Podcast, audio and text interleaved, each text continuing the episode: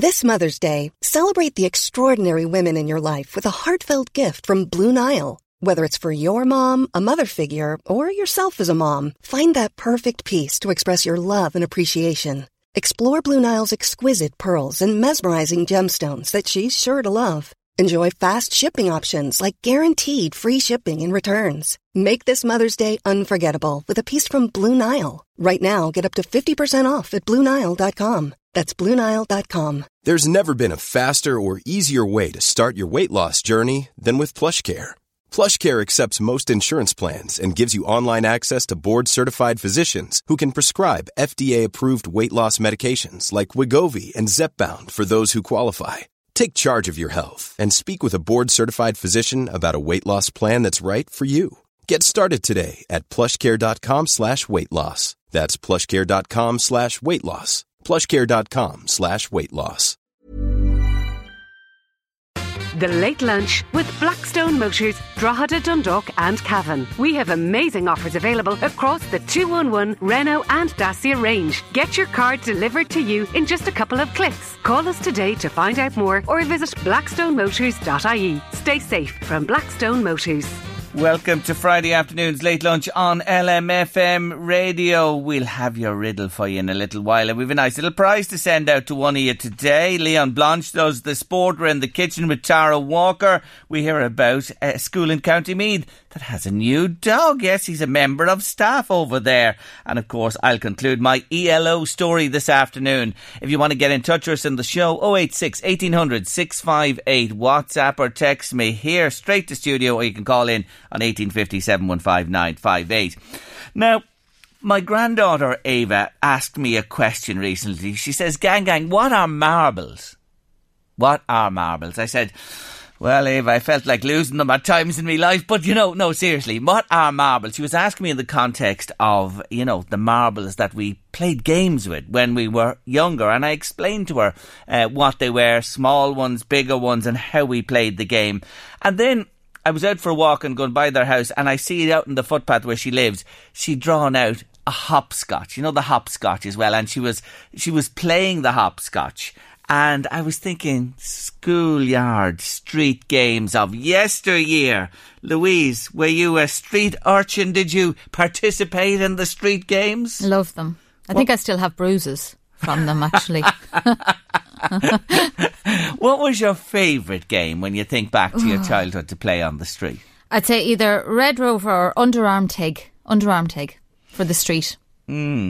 What was that? Explain how that game worked. Well, it's like tig, obviously, you chase person, but there was two people on. So one ran round and say if I caught you, Jerry, you had to go into so-called prison. So you had to go up and put your hand up against a wall. Okay. And stretch out so that there's a bit of space between your hand against the wall and yourself.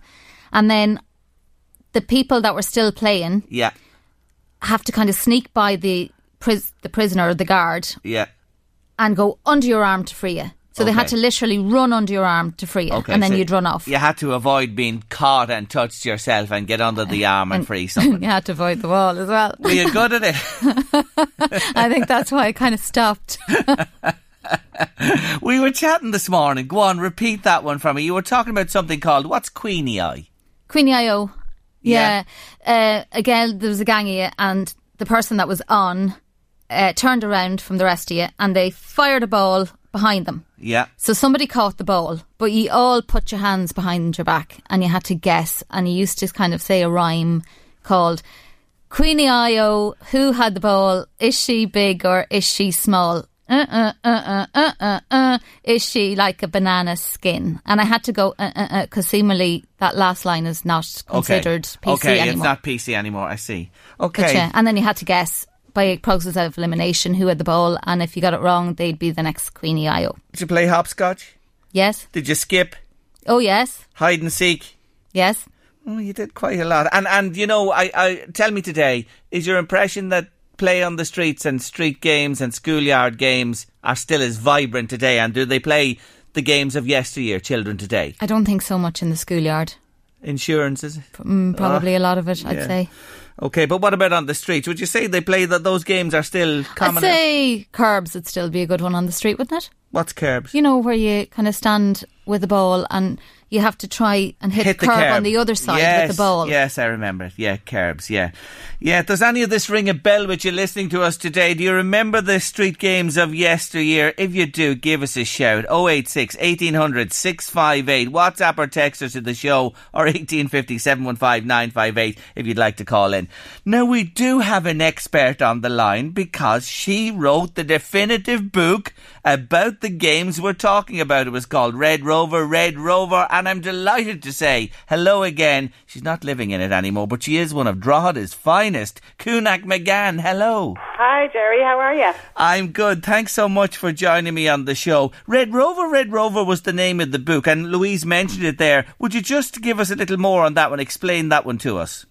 So basically, I grew up in Drogheda over in Matson Lodge. We had an estate of about 40 houses.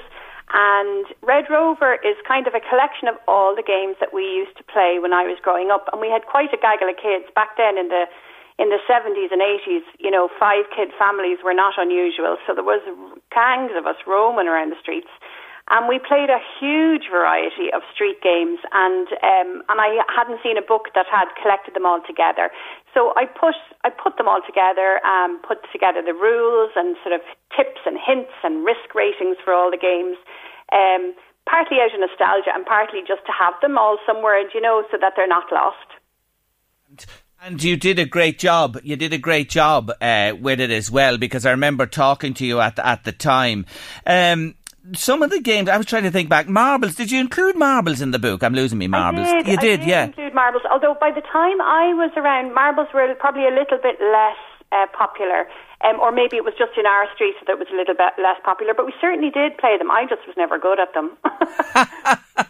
You know, there were two marbles. There was a little marble and a large one. You know that's that? Right. Yeah, there was two of them. And if I can just jog my memory here, the way we, and I was a big marbles fan, I have to say, so we used to play it in two ways. There was dropsies, where you'd put a marble, I'm doing the actions here, in between the triangle. You'd make a triangle with your feet and there'd be a marble on the ground, and you'd have to aim the marble, you know, from head height with your eye and try and hit the marble on the ground, okay? Ah, we didn't play that version. Yeah, that was called dropsies. And if you hit the marble, you'd keep the marble, right? That was the way it worked. The other one was where we put the marble into the corner and we stood back a distance and we fired the marble, a bit like the curbs Louise was saying a moment ago, fired the marble at the marble in the corner. And again, if you struck the marble first time, the marble was yours.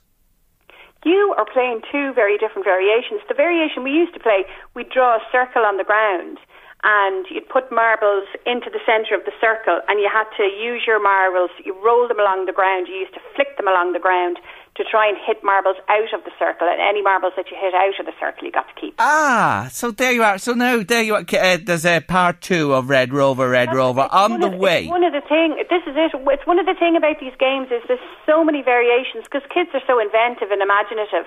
They take the normal rules and kind of change them up a bit, which is part of the fun.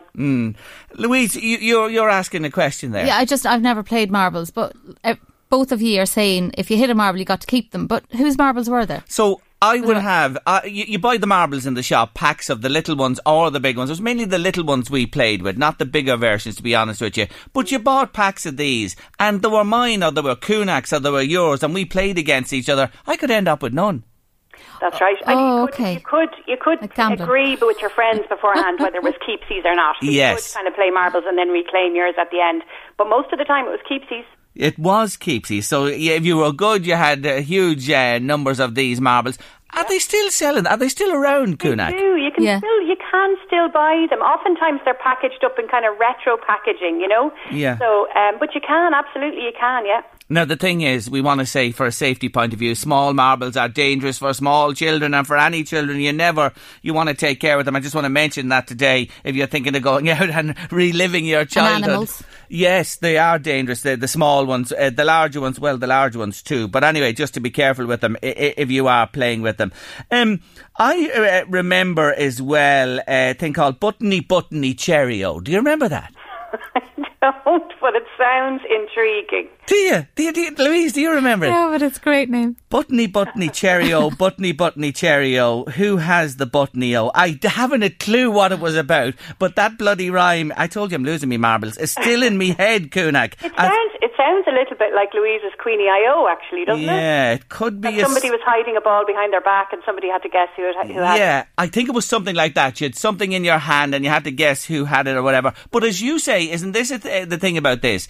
There were local and regional and national variations on most of these games. There absolutely were. And if you had a cousin come up from Cork or down from Donegal or something, they might have a different rhyme or a different way of playing it, and it was part of the fun. So oftentimes the version I might be playing with the kids on my street came from somewhere else, so it was slightly different even to the kids down the road, you know? Yeah, hopscotch was a biggie, wasn't it? That's a classic, an absolute classic. And you know what? I've even set up, when we were on lockdown here, I even marked out an old hopscotch grid in the hall with some masking tape. Everybody then does the hop, skip and jump on their way up the stairs. Hopscotch is an absolute classic, and it's great. It's great for balance, and it's great for, you know, aim and all sorts of things. It's brilliant for kids. Yeah, and the skipping rope, I take it like the skipping rope. And I was actually looking at some footage from yesteryear, from the 70s and 80s this morning. And you know the big ropes, and there would be children on each side, and then people would come in and out of the skip. That's yes, right. Kunak, yes, that was your... We used to sing Vote, Vote, Vote for De Valera. I don't know if you remember that one. And somebody would be skipping away, and then somebody else would come in, and then the other person would have to skip out. Well, I think if it, De Valera even got into the minds of children. We had who De Valera was, and us singing it at the top of our voices. I remember Arise and Swallow Charlie. That was haughty, and that wasn't too far off the mark, I can tell you, in terms of another story altogether. Look, when I was grown as well, I have to say this to you. We loved to play cowboys and Indians. You know, I had the cowboy outfit. Can you just imagine me now, Kunak? I have a picture in my head, Jerry. Can you? With the holsters and the hat and the sheriff's badge on and the caps and the gun. Jeepers, I can see it. But you know what I was thinking? I don't think anyone wanted to be an Indian. Not usually, because they were usually captured and rounded up, weren't they? Yes, that was the thing about it. I don't think anybody was. You were drawn on all the Western movies, though, I suppose, where the cowboys were the good guys and the Indians were the bad guys. So now, what was Levo? Levo, now again, there's a few different versions of this, and it was called Relievo or Relievio, depending on where you're from. But it was two teams of kids. And each had a den, and you caught members of the opposite team and put them in your den, and somebody could run into the den and shout, Levo, and all the kids would be freed from the den. I see. I couldn't remember. I knew the name, and I had it in my head. See, it's so long ago for me now at this stage. Louise, tell Kunak about this elastic band game you were trying to remember today. Oh, yeah. We were wondering if there was a name on it, because people used to get elastics and two girls or two boys or whatever used to put the big long elastics around their ankles, and there used to be kind of a song, I don't know, England, Ireland, Scotland, Wales, that's inside, outside, inside scales. Yes. And people would jump in and out. We would have played that day in and day out on the street. Yeah. We just called it elastics, and other people called it French elastics or even Chinese skipping. I think in America it's called Chinese skipping. And you'd move the band up every time, so the people had to jump higher, wouldn't it? Up to the shin, up to the knee, up to the thigh, and some days we went up to nexies or shoulderies, and people were canning. I want a chair to pop in elastics. I'm just thinking you'd keep your knickers up if you were in trouble, like, you know, as well. That's a very useful game. Oftentimes we used to kick the shoes off, because you can can better without the shoes on you. So you'd be going in with holes in your socks and getting in big trouble. Kunak, just as an aside, I mentioned it a moment ago, you may have heard me saying it to Louise, and like a lot of these games brought children wonderful exercise. You were on the go, you were moving all the time. And do you know what? You've no idea. I tried, when the book came out, when Red Rover came out, I played elastics with a few people. My God, the energy involved in that. As an adult, you don't do that kind of exercise. So kids, and we weren't just doing it for 20 minutes a day, we were doing it for hours on end. So we must have been incredibly fit back then, I think. And not just that, but you also learn lots of things like navigating risk and learning how kind of rough or gentle you can be with other kids. There's lots of things, you know, you learn how to, you know, coordinate in a team. There's so much to these games that we totally underestimated. Now, here's the question. Is it a facet of today's life that, you know, they're not such a central part of children's growing up anymore? I think that's probably fair to say, yeah. I think children are spending less time, kind of free time where they're bored and kicking around out on the streets. Having said that, I know here I'm in an estate now down in Kildare, and we have about 40 houses, and the kids do play a good bit of tip the can, and they play a bit of bulldog. And I know that a lot of teachers and a lot of scout leaders and football coaches and stuff will play these games as part of training as well. And that is good to hear, because I was just thinking back to my childhood, especially in the 70s for me.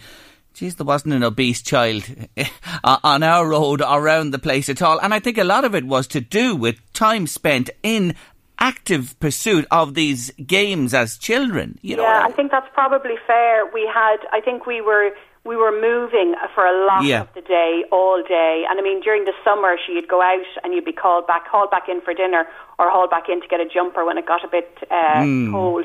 But otherwise, you were on the move practically all the time. I'm thinking of the jumpers. We used to throw them down and create the goalposts, you know, for football lads. That's jumpers. Right. Or the Levo Den. You'd use those for the Levo Den as well. and the gates. We used to play football in the gates on the street. You know, do you ever remember that? The gate was used as the goals and we'd be, we were so anything at all to just... You'd use a telegraph pole or a bit of a wall or anything as your post. Yeah.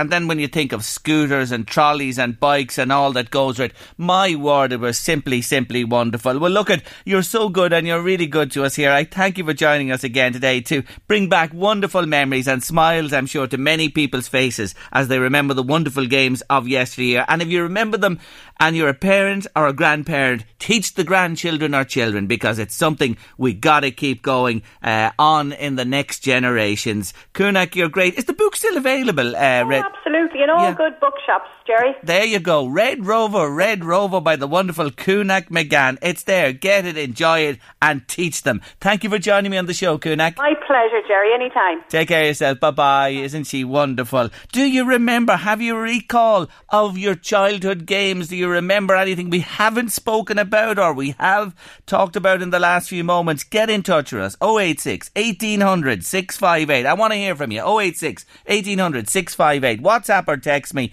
or you can call in now on 1850 715 958. Thank you for all your memories of your childhood games. We'll be talking about them through the show this afternoon. Let's bring a couple of them to you. We had a caller on from Dunleer. Thank you for calling in.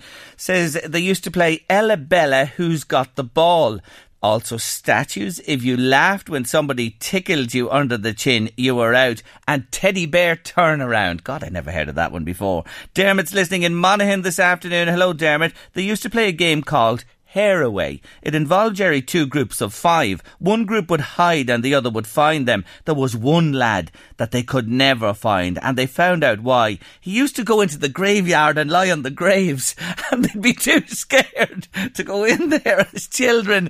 And look, great crack, loads of fun. Jerry, thanks for the wonderful memories this afternoon. You're welcome, and we'll be back. Oh, there's Lily on to say, Jerry, yes, we loved hopscotch. It was my favourite game, and we played it with a polish tin. Yes, absolutely. A polish tin was very good for the hopscotch. I'm coming back to them, I promise you. I want to give you your riddle on Friday, okay? So we've a nice little prize to send out to one of our listeners on Late Lunch today.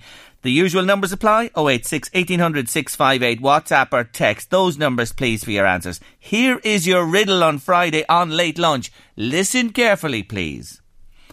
I am the beginning of everything, the end of everywhere. I'm the beginning of eternity, the end of time and space. What am I? Let me read it again. I am the beginning of everything, the end of everywhere. I'm the beginning of eternity, the end of time and space. What am I? That's your riddle on Friday. Think about it. I'll give it to you once more after 2 o'clock, I promise. But if you can, have a think. Do you know what I'm looking for? What is the answer to the riddle on Friday? 086 1800 658, WhatsApp or text me to the show. The messages are balling in about your favourite games. They really are. Keep them coming to us on the usual numbers. It's great to see them. Here's one here. Let me open this. I remember playing Tip the Can and Mr. Fox, says Kira. But Jerry, it seems like a lifetime ago. Anyone hear of those? Tip the Can? Mr. Fox? That's just one of the multitude of messages we're wading through here, and we'll bring them to you as we move through the afternoon. Old Granny Grey let us out to play. We won't go near the water or chase the ducks away. Whoever was on was the granny, and she had to catch the others and put them into her house. The others would then come to the house and call out the rhyme. Then suddenly Granny would burst out and the chase was on, says Margaret. There you are, another one. I'd never heard of that one. Old Granny Grey, very inventive, weren't children? They really were. Jerry, did you ever play sevens? You had a tennis ball and played it against the wall. Oh, jeepers, did I kick a ball against the neighbour's wall? I don't know how. They never spoke to me again. I always had a ball, was kicking it off the wall, be a football or a tennis ball. There you are, sevens with a tennis ball. Jerry, we loved a game called Paper Chase. Paper Chase, a game called Paper Chase. I remember well, you're talking there about the rubber bands joined together with two people. I think it was called French something, says another listener. We'll be back to that a little bit later on in the show. But now, St. Peter's Community College in Dunboyne, a wonderful, wonderful school. They have a new member of staff, but listen to this. He has four legs. Joining me to tell me more is maths and geography teacher at the college, Donica McCarrick. Hello, Donica. Jerry, hello, how are you? I'm really good. Well, a four-legged member of staff. Tell us all about this wonderful addition named Travis. Yeah, well, Travis, it's just remarkable, Jerry, to be honest with you. He's a former guide dog. And he's with me all day long. He's one of these kind of ideas that kind of came about from conversations with students, and you know, how could school be better, and what would make it different, and how would your day go better. And so many kids just love animals, and the idea of having an animal in the school is just fantastic. And it just came about from conversations and, you know, I met a lady walking a puppy, a guide dog puppy, outside the school one day, and just chatting to her. And from these random conversations, it kind of snowballed into something fantastic, to be honest with you. He's lying here beside me now. He's just after putting his head on my foot just to let me know that he's there. Yeah. And it's just truly remarkable, the influence he has around the corridors in the school. Like he's just. He's an animal. I'm sure you know, like with dogs, they've all got their own personalities. But this guy, he's so well trained. Yeah. They do a great job, don't they, with the guide dogs? They really do. And I look, just to tell listeners, he is a black Labrador. He's 3 years of age. I own a black lab myself. He's the second one I've had, so I'm partial to this fella and the story as well. And you're so right, Donica. Even the two I've had, and I've had one. I had one for 10 years, and my own fella, the second one now is 10. And there's just poles apart in terms of personality and the difference between them. But tell us this. So you meet the lady outside the school, the students are talking about it. How do you make it happen? Do you make the approach to the guide dogs or what? You see, slightly personal agenda here as well, is that I'd always wanted a dog, and I love dogs, and being at work all day, it would never really suit. So I had a kind of an agenda myself, and that, how do I get a dog, and how do I get him? Good stuff. How do I get it to work for me? So the lady with the guide, I made contact then with a lady locally who had an autism assistance dog to help her son. And Yaba was the dog's name, and Yaba was a big golden retriever. And Yaba used to come into the school to me for a day or two a week. Right. And just the reaction that Yaba got, I knew that we had to do whatever we could to make this work. Mm. So it was just knowing the lady with the puppy and having met Yaba, and the guide dogs heard about it, and they liked the idea, and they thought it might be a new venture for them, a new way for them to use their dogs, because not every dog is suited to being a guide dog or an assistance dog. Yes. And this fella is... I was going to ask, this fella is 3 years of age, former guide dog. Yeah, so, well, he'll be 4 now at the end of May. Okay. So he lasted as a guide dog for about 10 months, and it just didn't suit him. Okay, grand. So, no fault of anybody, really. It just, he was working fine, and just something happened to him. He might have got I don't know, to be honest with you. He just decided one day that it wasn't for him anymore. Yes. And yes, they're so careful of their animals and the people that they work with. They can spot straight away that this isn't going to work anymore, and they manage the situation so well. Yeah, so you have him now, and he's benefiting you and 1,200 students, I have to tell you. Yeah, 1,200, and 100 staff nearly. Oh my, oh my, that's a big... everybody knows him. Nobody says hello to me anymore. It's all about the dog. People are on their knees when they see me coming just to welcome the dog, and I'm kind of standing beside him.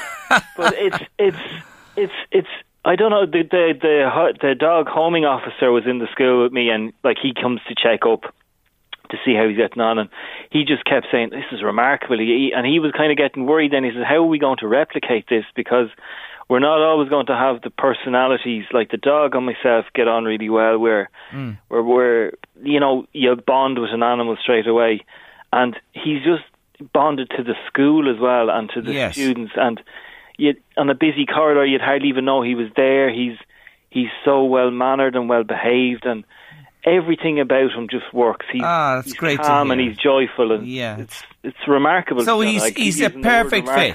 Yeah, he's a perfect fit for you there in the school. And the other thing is, just in terms of his impact, we're here with you, of course, and in the school. What does he, come to his best at, or with who in the school? Are other aspects, what I'm trying to say, other aspects of students or parts of the school that he's, really at home and making a true difference? Yeah, well, you see, the school this year is not like any other year, and it's very difficult for the students. We don't even know what the first years really look like, because we've never seen them without a mask. They've never seen us. And myself and Travis, we'd be out at the gate in the morning, welcoming people as they come in the gate. And it's just... it's something nice when you're coming into it. Our school is huge, and we have a huge student population, and it can be quite daunting to come into such a big place and not be able to see people properly, or to be able to explore it properly, or to be able to get up to a bit of divilment, really. Yes. That's kind of all gone this year, but the dog brings about a kind of a homeliness. Yeah. Or, something just that you can, it's okay, there's a dog over there. Yeah. I'll be okay today. And he does that very well, because everybody that goes by him, they put the hand out, they say hello to him. And, he just smiles, and he might, if he has a tennis ball, which he shouldn't have, but he generally finds one somewhere. They love them. He'll fire it out to them. And, you'd walk by and the kids would be just waiting for him to come along. Yeah, it's great. And you know what it gives you? A dog round the house, and that children become very used to as well. And really, it's a home-from-home atmosphere. My kids at home, and, he's so well-trained. He's a big animal, but you'd never nearly even know he was in the house, because I have a relatively small house, but he's so placid, and he's so well-behaved. What about the aspect of the school? You are a wonderful school, I know, and you have special students there who need particular help with their education, who may be on the autism spectrum. How is he with those guys? You see, the level of training he has, he doesn't react to noise or any kind of a... I don't use the word, any kind of a situation which might be daunting for most animals. He doesn't, he doesn't jump up, or he's not sudden in his movements. He's calm, and he just, there's a sense of calmness around him, because when the students see him, all they want to do is to, he's tactile, to touch him, to feel him, to ask you questions about him. And, it's remarkable, because they all want to know what he was like as a puppy, or what his mom looked like, or his dad. And I didn't know any of this information, but an email came to the school this morning from the lady who owns his mother, and she had pictures of him as a puppy. And it was great to be able to show it to the kids, that the little piece on the news yesterday brought all this information back. It was just fantastic. They were so excited about it, because they have a great sense of ownership of him as well, because he's in the school, he's their dog. and they get to enjoy them every day. Ah, look, it's a great wee story, so it is, and we hear it's the difference it is making in the lives of everybody at St. Peter's at this time. I take it there are one or two other schools I know have what's called a community dog. It's a pilot scheme you're involved in here. Obviously, from what you're saying, you're waxing lyrical about it. This is something that can take off. And I don't think the guide dogs will be able to cope with the demand I want to have, to be honest with you. Yeah. And just as I mentioned the guide dogs, I'd like to say that it's the Guide Dog Day on the 7th of May. Mm. And they're desperately looking for help with their fundraising, and they have a great initiative of 100k for Guide Dog Day, and we in the school here have signed up for it, and we're doing our little bit of fundraising and getting our exercise in. But it's such a remarkable thing, the animal in the school, that like every school should have one. Well, there you go. And two or three the demand for that, how do you meet that? But the guide dog people, I know them well. They've joined me on many an occasion over the years here in the show. They really deserve support, because it takes a lot of money to train a dog. Again, it's the level of training that has this dog to where he is. Nothing kind of comes in his way. Like, he's able for every obstacle, and he just enjoys the place. So no matter what happens, you know that he's going to be rock steady beside you and able to manage the situation. Mm. And if the guide dogs don't do the work they do, it wouldn't work. Like, a normal dog wouldn't be able to cope in a school, because it's so busy and it's so... The training is so important. Anyway, look, we just wanted to air it today. It's all over the news, and there's an update that is lineage, seed and breed is now coming to the fore, and watch this space, because there'll be a whole life story developing about this fella. His name is Travis, and if you're in the school or around the school, or you know somebody associated with it, well, give him a shout wherever you're in that direction, as things allow over the coming weeks and months. I wish you well. Thank you for joining me on the show, Donegal. Thank you. Take care of yourself. And Travis says hello too. Ah, brilliant. Thanks a million. Take care. Bye-bye. Bye-bye. That's Donegal McCarrick there. Maths and geography teacher at the wonderful St. Peter's Community College in Dunboyne, talking about their new community there. Black Lab, he's gorgeous. He really is gorgeous. He'll be 4 years of age shortly. They are such placid creatures. They really are. And they're very good with children. I know that myself. I see my fella. He's big, he's strong, he's an out-leaguer at times, but around children, he just seems to adjust. They intuitively know that they need to be a little bit different. And I was thinking back to a story we did here in Late Lunch many moons ago. Luke Kelly Melia, he was a young lad, and he was at school, I think it was Virginia in County Cavan, and he was... looking to bring an assistance dog to school with him, and he was refused. They didn't want the dog next or near the school. Isn't that just incredible to think how times have changed, and the dog is welcome there? But I remember that story well, and he couldn't bring the dog to school. But a few years later, the family actually won the case. Now, he'd gone through school at that stage, but it's great to hear that you have a teacher like Donica there championing the animal and looking after the dog as well, and that it's making such a difference to the lives of the pupils and staff at the college there in Dunboyne. You're at Late Lunch on LMFM Radio. I'll be back in a moment, and I will give you your riddle just once more. There's always laggards. I love them. I love laggards and blackguards. Anyway, they want the riddle once more. OK, once more. Just once more. No more. Here's your last stab at the riddle. Oh, they're very clever as well. There's loads of people in with the right answer already. Here it is. I am the beginning of everything, the end of everywhere. I'm the beginning of eternity, the end of time and space. What am I? That's your riddle this Friday for a little prize from us here in Late Lunch. Text or WhatsApp your answer to 086 1800 658 with your name and details. Oh, the games. There are that many games, it's hard to keep up with them. Jerry says, Gene, I'm in my 60s now. We played a game called German Jumps. Did you know anything about that, Louise? What is German Jumps? Somebody else says it there as well. Another listener says, German Jumps, Jerry, I love that game. I'm presuming that's the elastics. Is that the elastic game? I don't know, I'm presuming that's the one we were talking about. Oh, Paul was on to say, oh, Jerry, you used to play Catch and Kiss.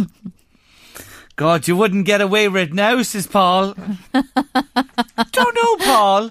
I don't know. What do you think, Louise? Catch and Kiss. Did did you ever play it, Louise? That. Louise, did you ever play it? No, can't remember anyway. Oh, she's just had a blank all of a sudden. Holy God. David's on to say, look at David there. They're coming out of the woodwork now. Yes, Jerry. Kiss chasing was an absolutely great game. Go on, you good thing, yeah. Hopscotch, Levo, Red Rover, skipping, Jerry. There were so many. Oh, you're bringing me back today with memories. Thanks indeed for that from Joan this afternoon. Another one there. Marbles, kick the ball and hide were the games that spring to mind for me. There's another one there. Did I mention that one? Paper Chase. Did you hear that one? Never heard of Paper Chase. We played a game called Paper Chase. Never heard of that one. And somebody else on saying, St. Vincent's School in Dundalk have a dog for pet therapy for the last few years. Good on them and great to hear it as well. You were mentioning the history a little bit behind some of the rhymes we were talking about earlier on. Yeah, I was just wondering, you know, the ring-a-ring-a-rosy game the kids play. Ring-a-ring-a-rosy, pocket full of posy, asha, asha, we all fall down. Now, people say a chew, do they? A chew. Oh, then that's snobby. That you're a snob if you say that. That's nonsense. It was a asha, tissue, asha. Actually. A tissue, we all fall down. Well, we used to say asha, maybe we were... We didn't know. Asha. What's the story? It doesn't matter what you said because you'd be dead according to this. Yes. It's the bubonic plague. Oh, right. Seemingly. And that came in after that. Yeah. Apparently, yeah. It's to keep in memory of... Keep it in people's memory. Oh my! And there was have you another rhyme there? Ring a ring a roll. No. Yeah, no. You know, I think girls mostly played the kind of clapping game with each other. Oh yeah, you know, that clapping, yes. And they used to do kind of CC my playmate, come out and play with me. My dolly's got the flu, chickenpox and measles too. So, and you think, you know, with COVID you wouldn't be playing that full stop now anyway. But you wouldn't be doing this with the hands, touching hands. That's but for I wonder, sure. Will there be a game that'll evolve out of COVID? Oh, I'd say there will. I have a game that there's a game. It's played out in the media every day. It's either woe or ecstasy. That's the game. Woe or ecstasy. It's played in the media. It's driving you mad, isn't it? It's driving me mad. I've been watching independent news especially, and the day before yesterday, woe betide. There's no summer. We're all ruined. We have no vaccinations. Yesterday, summer's back on. We have loads of vaccinations. Yes, we're going to get it all done today. They're back to the tail of woe. Will you give us a break? That is just driving me personally mad. You know, it's all or nothing, extreme from one extreme to the other. I know news has to be reported, but for the love of God, let's have a bit of perspective on things and let things happen at a macro level, and it'll filter down to the micro level with time. It'll just give you a dose of the you-know-whats. Anyway, what was I to say? There was on your toes. No, it's just annoying me now. Conquerors. We didn't mention it at all, and I have a number of them in, especially from the lads today. Joseph, John, David, all your... we don't have surnames there. All talking about Conkers and how they love playing Conkers. Conkers was a big game at the time of year. You know, autumn when they fell. I think I mentioned that before. You did. You were shown, actually. You brought in... Didn't I bring in? Yeah. Yeah, and put the string in them. And we used to toughen them up. We used to think soaking them in a liquid would make them tougher, you know. I don't know, I think it cracked them, to be honest, which made them worse. But we used to be trying everything under the sun, because the more your Conker... made bits of another one. You know, it'd be conquer one, conquer two. So if you broke 3 conkers, 4 conkers, 5 conkers... I think I had a conquer 10 once. Got up to 10. I smashed 10 other conkers with one. And was it like the game of marbles where you got to keep the other one? No, the other one's just in bits, and then whoever had to go and get another conquer and get set up again. It was a cheap game to play. You know, there was a bit of string and a knot and a conquer and away you go. But the marbles I loved. I had huge collections of the marbles myself. You know, I had. And that dropsy and hitting the marbles in the corner, they were the 2 favourite games of ours. You heard what Kunak had to say was quite different, actually. Yeah, they were really, really different. Yeah, so there's a lot of variations on the theme. Thank you so much for your participation in our chat about games of yesteryear on the street or in the schoolyard. Nobody mentioned Irish Bulldog. What was that? Do you never play Irish Bulldog? 1, 2, 3? No. Oh. You had to play like in school because you needed a load of people. All right. And you'd call, there'd be one person in the middle, and you'd call somebody over and they'd have to basically get by you. And if they got by you, everybody would run past. All right. Okay. Can you imagine? It's kind of like a mini rugby game. you'd have a permanent solicitor in every school, never mind a dog, if you were allowing stuff like that, I suppose, today with the claims culture. Tommy's been on to say the games he loved were kick the box and seashells at the wall. I have to say, I'd never heard of that one before. Jerry, what about spin the bottle, says another listener to me today. Yes, I remember spin the bottle for sure, yes. Childhood games of yesteryear we've been talking about on Late Lunch this afternoon, and I'm going to talk for the next while to one of her regulars. I always say it, it's just not the same, but sure, what would we do if we hadn't got Zoom? Hello, Tara Walker. Hi, Jerry. How are you? I'm good. I miss you so much. I want to say that publicly today, and we'll be back. I'll be back. I promise you. I'm like Arnold Schwarzenegger sitting here thinking of going back to East Coast Cookery School, but there you have it. Thank you for joining us on the Zoom link this afternoon. Tara, it's spring, and spring means lamb, and I know people are thinking, aren't they lovely out in the fields? But spring lamb with an early Easter, Tara. What do you say about that? Very early Easter this year, and people say the lamb needs a little more time on the grass. Yeah, funny. I actually was talking to my butcher, Tommy Chute, there in Chutes and Lawrence Street about it, because I got a leg of lamb, and I rang him a couple of days later just to say it was a really fantastic piece of meat. You know, it was absolutely gorgeous. So I think it was a little bit earlier, but we got away with it, I think. Like, obviously, it's nicer to mature a little bit more, but I found that what I got from him anyway was absolutely fantastic. So just take us through lamb for a moment before we move on. Roast leg of lamb, probably the simplest thing you can cook. Yes, absolutely. So, I mean, I would often pop little holes into the skewers, kind of, but actually poke little holes into it and add a little bit of garlic and rosemary into the little holes just to give an extra bit of flavour. But actually, sometimes just plain and simple is nice. And the key is to make sure you rest it. So, like, I put mine on, I think, on Easter Sunday at about 3 o'clock, and we didn't eat it till about, 6 o'clock. So it cooked from kind of 3 to 4:45, and then it rested for the rest of the time while we were having a starter.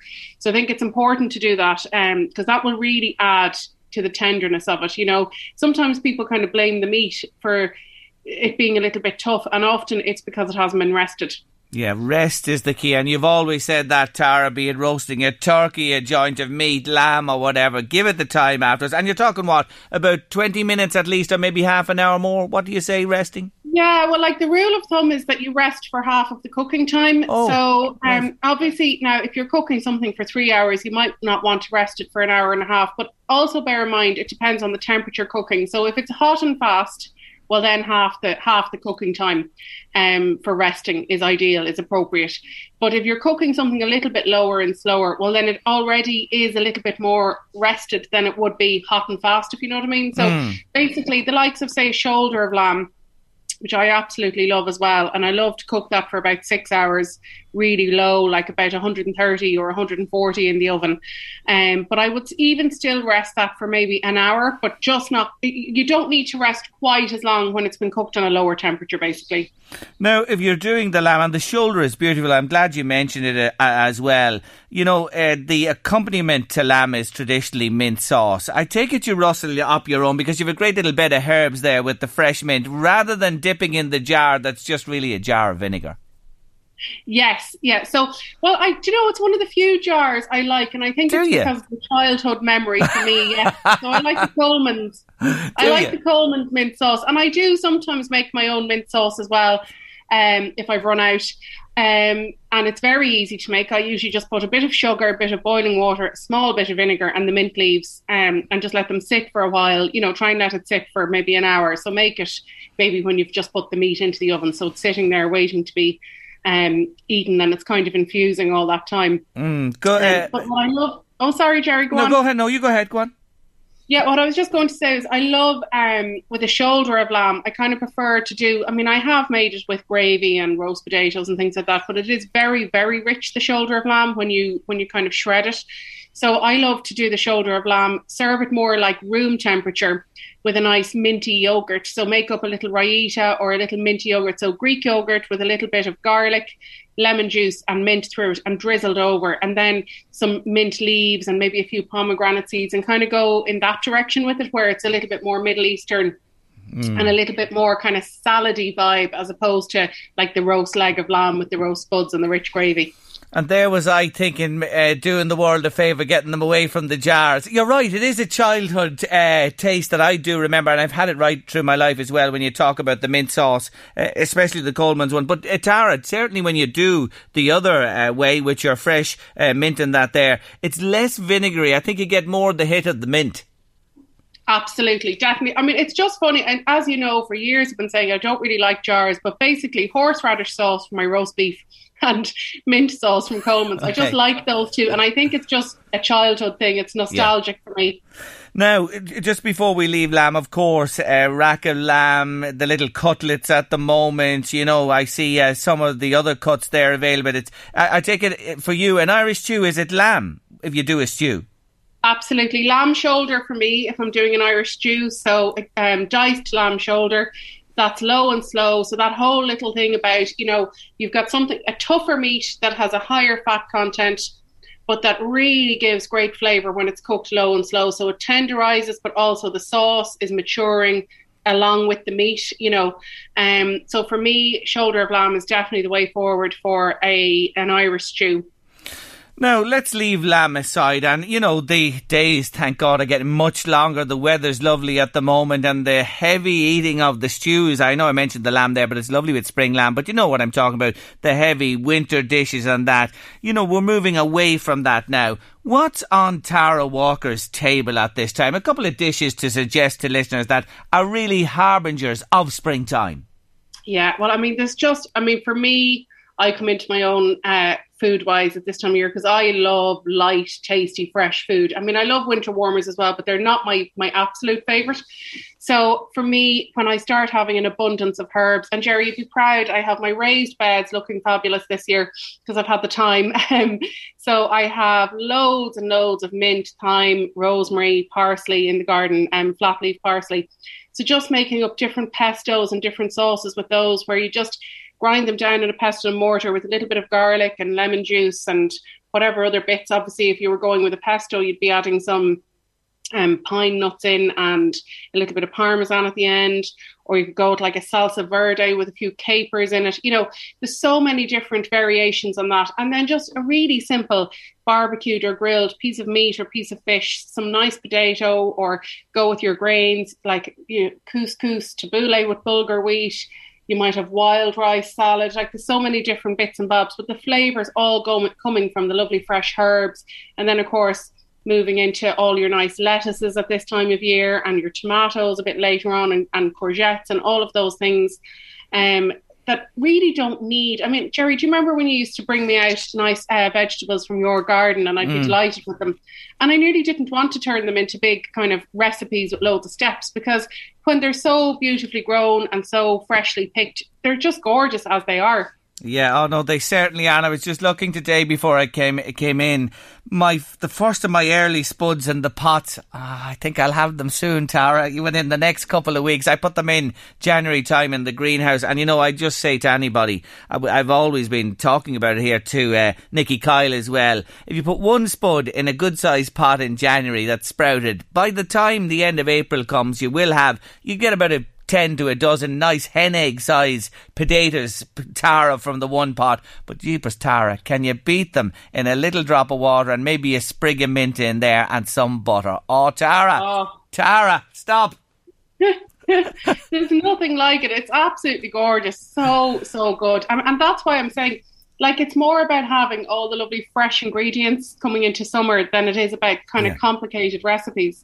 Like tonight, actually, this evening, I have all the teachers from St. Oliver's doing a class with me, and we're doing the Italian class on Zoom. And we are doing, and I did it last night with another group, and it was just gorgeous for this time of year. So I did a lovely whole roast bulb of garlic, and we turned it into a rosemary and garlic crostini. Then we had mini caprese salads, so we have little bites of buffalo mozzarella with cherry tomato and basil leaves on a stick. Then we have the most gorgeous crab linguine. I mean, seafood at this time of year really comes into its own. Super simple: garlic, chili, parsley, lemon, small drop of white wine, and the crab all tossed around on the pan with some linguine. It's just gorgeous, you know. And that to me is lovely summer food. It's It's light, it's fresh, and the ingredients are the things that really kind of stand out in them. And not far from where you're based, we have to say, there will be very soon the most wonderful asparagus emerging.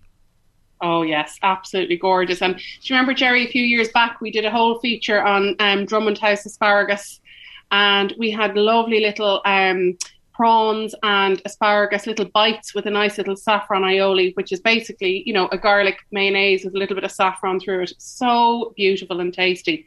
And again, for me, with the asparagus, either just boil it up very lightly, steam it, or my favourite, pop it onto a griddle or a barbecue and just serve it up with some sea salt and lemon juice. Beautiful. Oh, it's absolutely wonderful. And, you know, it's a great credit to Drummond House and Marita Varley and everybody there and what they produce here right on our doorstep. The other thing I think about when you talk about this time of the year, you know, you talk about your Italian course there is risotto. And when I have my first peas, I mightn't have a lot of them, but even a handful of peas from the garden into simply the peas in the risotto, Tara. It's simple, but my word, the flavour you can have with that is something else.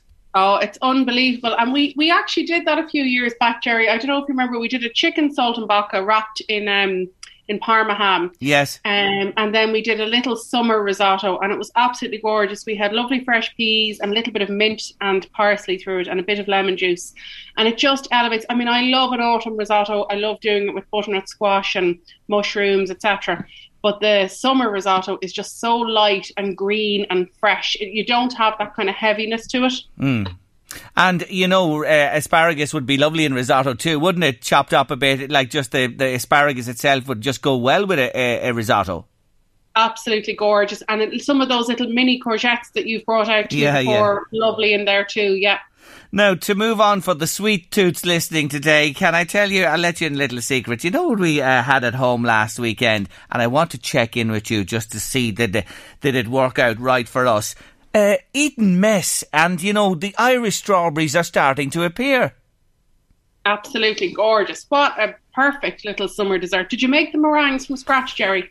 My wife, Miriam, made the meringues from scratch, and I have to give her 10 out of 10 because she had them you know, that chewy piece in the middle of the meringue? Fabulous. That is, I mean, it's nearly a sin to put them into an Eton mess when you've made them so beautifully. Yeah, but just take listeners maybe through what is Eton mess, just for people listening today, and how simple it is, and with the Irish strawberries on the horizon. Yeah, so Eton mess couldn't be simpler. Absolutely gorgeous. So some meringues, you can even use shop bought. I actually often use the ones from Forgefield Farm Shop, the Forgefield Coffee Shop. The chef there, Peter, makes them, and you can buy 5 in a pack, and they're beautiful. They're as good as well. They are homemade by him, you know. Yes. And they have that lovely meringue kind of like marshmallowy centre to them. So basically, you want to have equal quantities really of marshmallow meringue to cream, so that you have kind of a good bit of a bite in there, but you also have that it's luscious enough as well. So very lightly whipped cream. I like to do chantilly cream with a little bit of vanilla extract and some icing sugar through it. And then just dehull the strawberries and just toss them through and mix it all really lightly together. Serve up in a nice glass, a fancy glass or a little cup or something like that. It's beautiful, and I have to say, it was just a whim. I mentioned it and asked the baker in the house, would she give it a go? She wouldn't have been somebody that did many, like, you know, of the little, what you call them, the meringues. But she gave them a go, and they were really good, I have to say. And it was lovely. Everybody enjoyed it. We doled it out round the other houses as well, and everybody was raving about it. And it is a lovely dessert. And we have to say, it is coming into the season now with the Irish strawberries arrive. When I see them coming from the other side of the world, Tara, through the winter months, it does emphasise again, doesn't it? Seasonality and produce on our doorsteps. I know you're a great champion of that. Yeah, absolutely. You know, obviously, look, we do live in a fairly northern country, and it is cold. You know, we don't have the same kind of sunshine that they get in Italy or France or Spain or whatever. But it is nice to try and just go with what you have available. Like, look, I don't think we'll ever be able to grow enough fruit and veg at this stage to keep us happy that we never go to the supermarket again, you know, because we have a palate that is now varied. We want more than just, you know, what we can get in the moment. But I think it's really important to try and make an effort to support the local producers and the local growers. Like, there's a number of new growers I've come across even since the pandemic. Like, there's Cool Farm Leaves up in RD. They are producing the most gorgeous organic leaves. There's another group up in, I think it's Giles's Key, called, I hope I'm pronouncing them properly, Lochinmore Farm, and they're producing microgreens, which are just so tasty. And I'm buying both of those in the farm shop in Termonfeckin like every few days. Mm. So it's important to support those guys, because if you're not buying their produce, obviously it's not feasible, they won't survive. And then we're back to only ever having mass-produced supermarket stuff. So it is really important.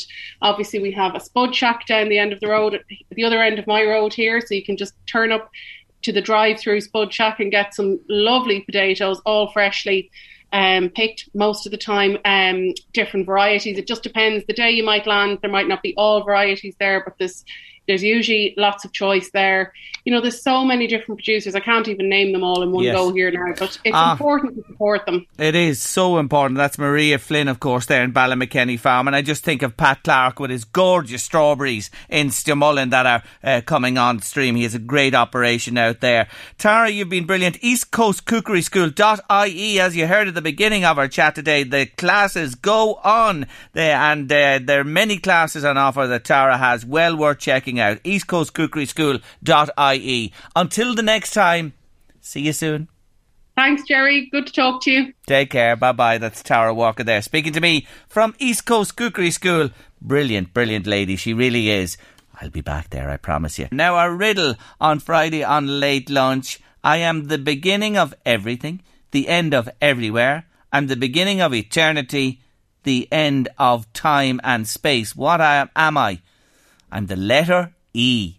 The letter E is what I was looking for. That is the answer. And the winner today is Derek Dixon from Trim. Well done to you, Derek. We'll send their little gift in the post to you. And thanks to everybody who participated this afternoon. London Bridges, my last word on the games. Yes, are falling down, says a listener. That's another game you didn't mention today, Jerry. I didn't indeed. Delighted to mention it now. My artists of the week have been all this week the Electric Light Orchestra, and in more recent times the band has become Jeff Lynne's ELO. That's what they're known as now, and they've enjoyed somewhat of a renaissance. They released a 14th album, performed at the prestigious Hyde Park Festival in London, at the Grammy Awards. Incidentally, for the first time ever, when you think of all the success they had over the years, that was the first time they appeared there. They played Glastonbury and were inducted into the Rock and Roll Hall of Fame. And indeed, they had a tour planned of America last year until COVID, of course, closed the whole world down virtually. Now, I round off this week of ELO with one of their finest songs of all time. It's been adopted as the theme song for next year's Commonwealth Games in their hometown, Birmingham. Yes, look out your window. It's Blue Skies.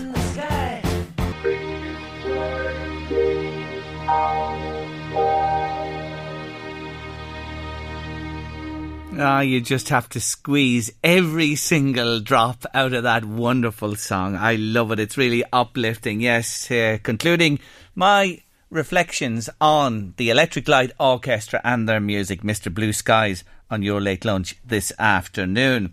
Up next, after the break, it's our look ahead to the weekend sport with Leon Blanche, Dundalk and Drogheda in the League of Ireland and the FA Cup semi-finals. It's a big weekend in soccer.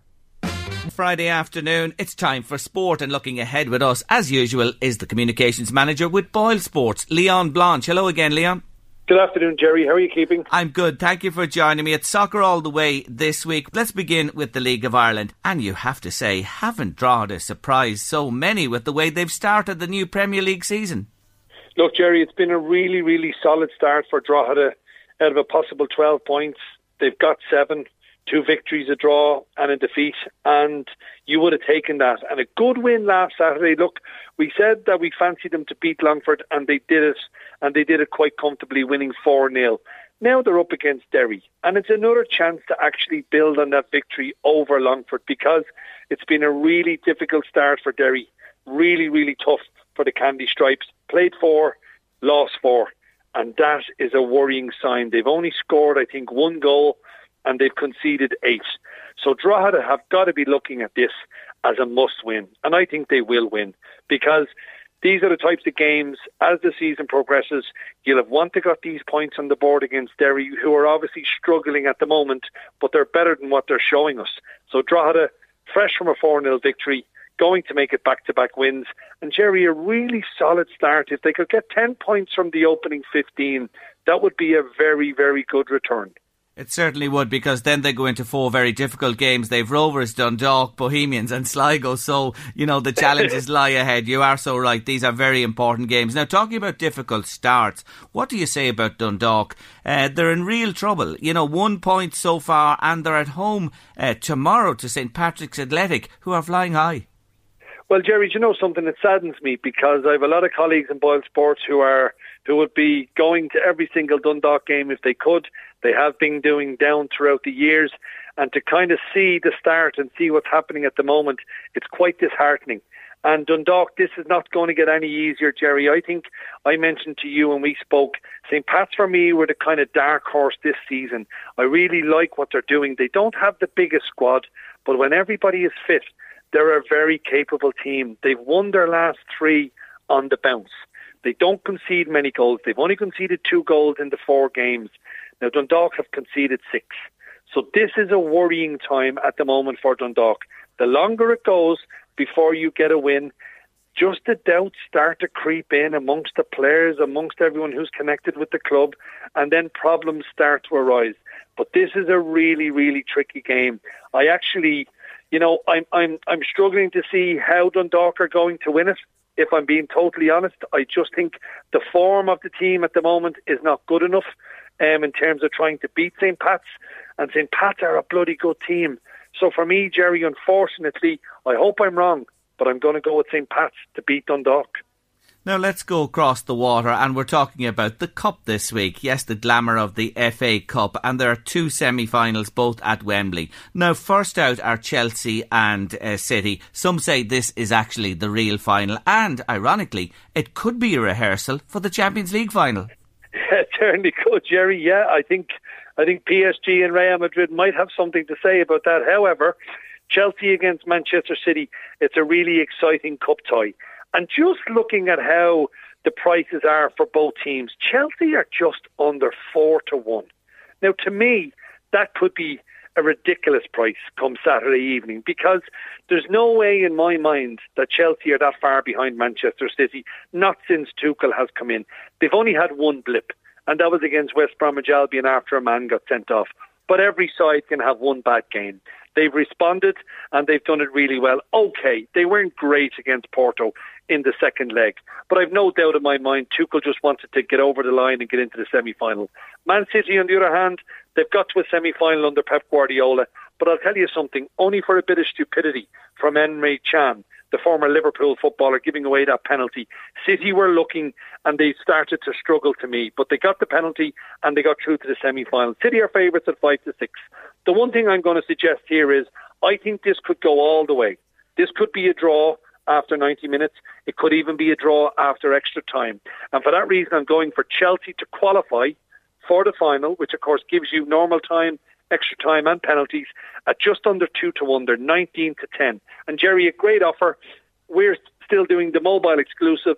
Bet just €10, and if your bet doesn't win, don't worry if you lose. We'll give you your money straight back as a free bet, because this game could go either way. But I have a funny feeling Chelsea, I think Tuchel is going to outclass, outmaneuver and outthink Pep Guardiola. Oh, that's going to be so interesting to watch. Now, the second semi-final is on Sunday evening, again at Wembley. Southampton, I only remember them winning the Cup once under Laurie McMenemy many moons ago. Leicester have appeared in 3 Cup finals and they've never won the trophy. Can Brendan Rodgers put that right this year?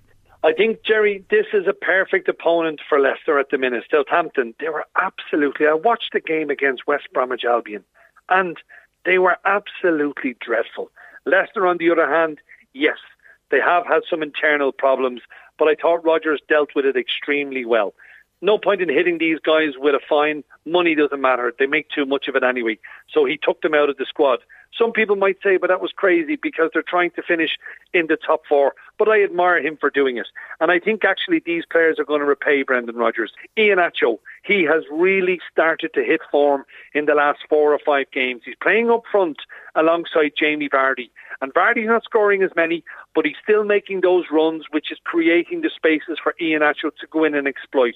For me, if you're having a first goal scorer bet, which I always like to do, bet small, have a bit of fun, I think Ian Acho for first goal scorer, but I also think Leicester will be in another FA Cup final, Jerry. I just cannot have Southampton at the moment. Their form is terrible. Don't get me wrong, on a one-off game, any side can produce the goods when they really need to, but I'm sure Brendan Rodgers will be licking his lips at the prospect of facing Southampton on Sunday night and getting his side to an FA Cup final. It's great to look forward to Wembley for all the fans of the clubs who are there in a big FA Cup semi-final weekend. Leon, great as usual. Talk to you in a week's time. Have a great weekend, Jerry. Yes, Leon Blanche there from Boyle Sports looking ahead to the big soccer games home and abroad over the weekend. Hi Jerry, I love Geoff Lynn dearly. Yes, ELO this week. He's been the main man in ELO right from the start. I saw him 3 times. Best in Wembley where the atmosphere was electric. Mr. Blue Sky, so uplifting. Isn't he amazing at 72? He still has that sex appeal. Women love him. Oh, Grania. Geoff Lynn. Oh, he is. He's a big icon, so he is for so many people. Anyway, he's brilliant. He is fantastic. And the guy at his age, the old COVID stopped them, as I said, in their tracks there, touring again. But please God, they will be back on the road. Vaccinations allow, as I said. Anyway, that's almost a lot on Late Lunch for this week. I want to say a big thank you to all our guests who joined us every day. To you who tune in to Late Lunch each afternoon and participate in the show as well, I thank you for your company each afternoon. And of course to Miss Louise Walsh, I couldn't do it without her.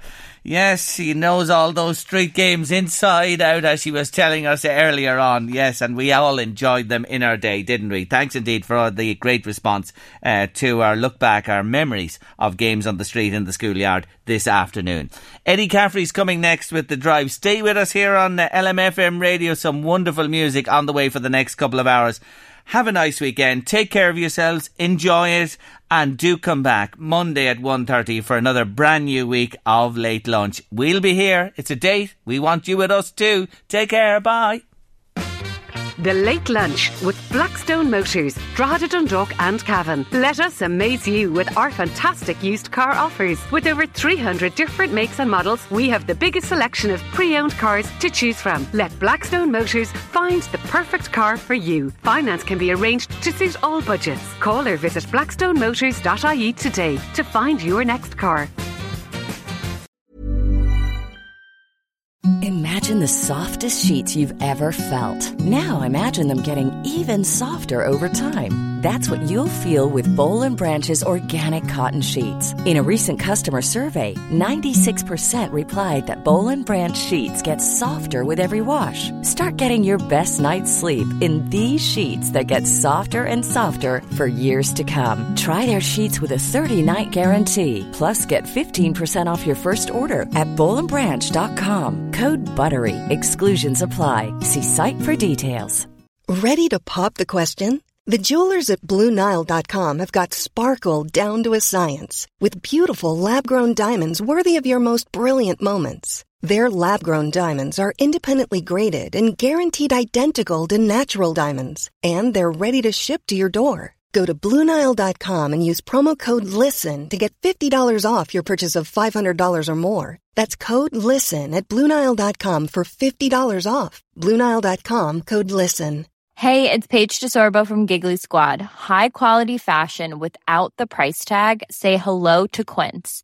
I'm snagging high-end essentials like cozy cashmere sweaters, sleek leather jackets, fine jewelry, and so much more. With Quince being 50 to 80% less than similar brands. And they partner with factories that prioritize safe, ethical, and responsible manufacturing. I love that. Luxury quality within reach. Go to quince.com/style to get free shipping and 365-day returns on your next order. Quince.com/style.